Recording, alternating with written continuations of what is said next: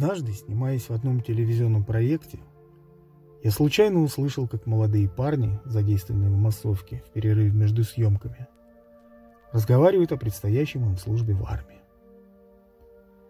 В этом разговоре я увидел страх на лице у юноши. Услышал ужасные истории о том, что с ними может случиться. Что в армии жутко. И разные варианты, как не ходить служить. Я не выдержал и мешался в разговор для того, чтобы предотвратить негативный настрой молодежи. Для этого есть весомые причины.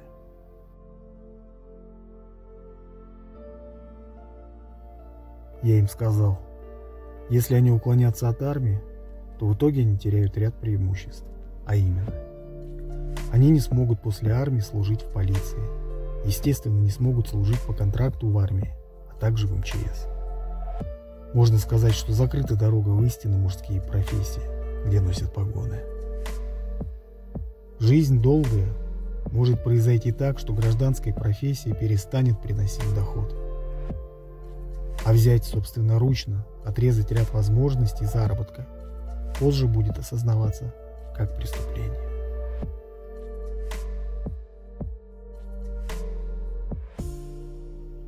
Я много раз наблюдал в больших компаниях, как у некоторых товарищей опускаются головы, которые не служили в армии, когда речь заходила о срочной службе. Девушки, находившиеся рядом с такими мужчинами, отворачивались от них. Не служившие мужчины, встрявшие в разговор об армии, тут же осаживались теми, которые служили. Если ты не служил, значит у тебя нет права говорить об армии. Армия – это испытание для настоящих мужчин, школа для дальнейшей мужской жизни. Юноши, которые прошли это испытание, в жизни преодолевают препятствия намного легче, чем те, которые не служили. В нашем дворе провинциального городка, где я вырос, жил один парень. Звали его Алексей. Он рос без отца, а мать его была инвалид. Алексей закончил ПТУ, и позже ему пришла повестка для явки в военкомат. Я помню, как он собрал в круг всех друзей, размахивая руками, хвалился своим планом о том, как не пойти служить. Многие старшие товарищи крутили палец у виска, что означало Алексей сошел с ума, и категорично были не согласны с его планом. Я был один из самых младших в нашем дворе среди друзей. Многие из них те, кто постарше, уже готовились к поступлению в вузы. Некоторым также пришла повестка явиться в военкомат. 60% парней нашего двора связали жизнь свою с армией, поступили в военное училище и в итоге стали офицерами. Многие, отслужив срочную службу, подписывали контракт и оставались на сверхурочную. В дворе были лихие 90-е, и чтобы выжить и не угодить в тюрьму, ребята выбирали военную службу. Алексей обзавелся военным билетом, в котором было написано «По состоянию здоровья негоден к строевой службе», то есть волчий билет, и был счастлив. В итоге весь наш ребячий двор со временем разбросало по разным уголкам России – Служив срочную службу в Ростове-на-Дону, вернувшись домой, я открыл летнее кафе и, успешно совмещая с музыкой, пел песни на заказах, вел мероприятия.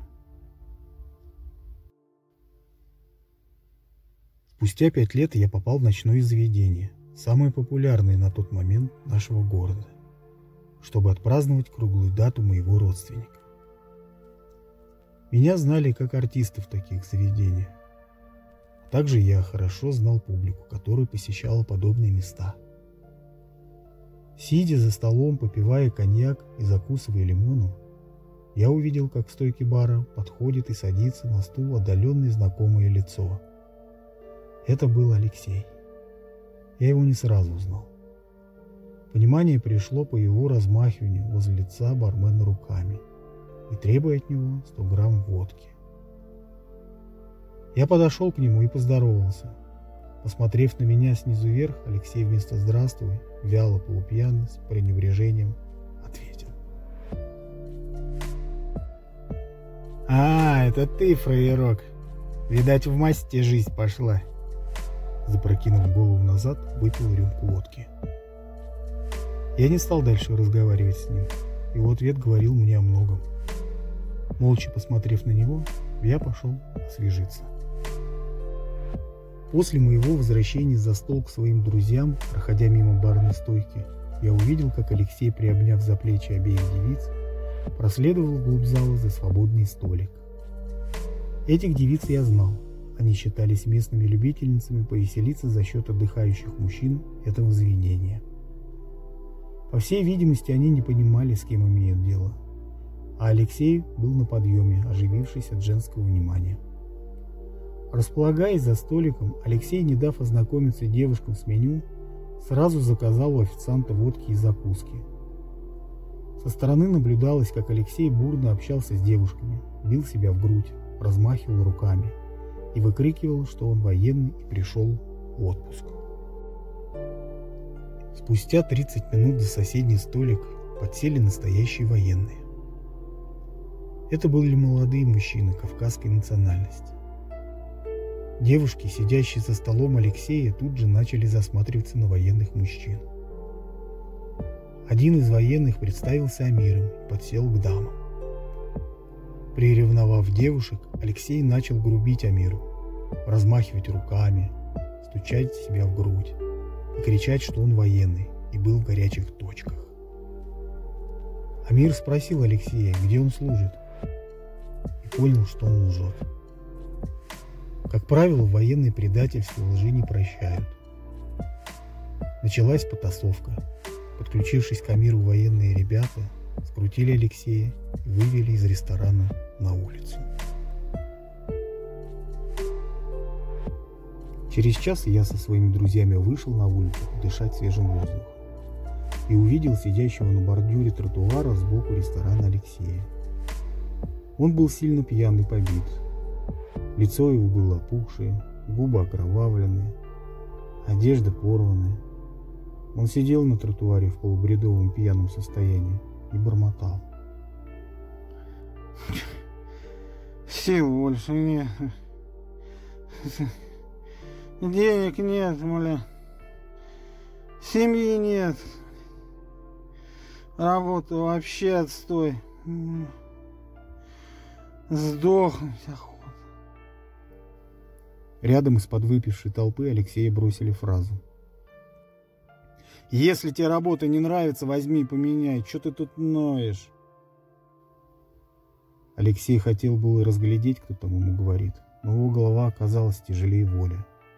Оставаясь в той же позе, сидя на бордюре тротуара, разматывая свисающей головой, он из последних сил выкрикнул. А ты попробуй, устройся на работу, сволочем билет. Время стремительно шло вперед. В один осенний день, спустя два года после встречи в ресторане с Алексеем, я ходил по городскому рынку. При выходе из него я увидел мать Алексея. Она стояла и разговаривала с женщиной, жаловалась на судьбу. Я подошел поближе к ней, поздоровался и спросил, как дела у Алексея? На мой вопрос я услышал раздраженный ответ. Его нет. Я было не понял ответа и переспросил. Как нет? В смысле? А где же он? Ну нет и все ответила злобно она, развернувшись к другой женщине, продолжила свой разговор.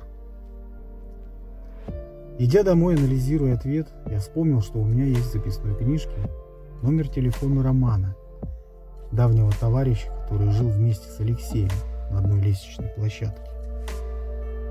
По прибытию домой, отыскав с трудом старую записную книжку, я позвонил Роману и услышал следующее.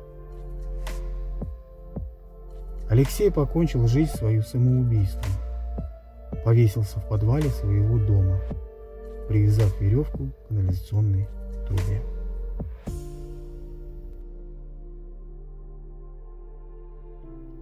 Читал автор рассказа «Армия или волчий билет» актер Андрей Яничкин.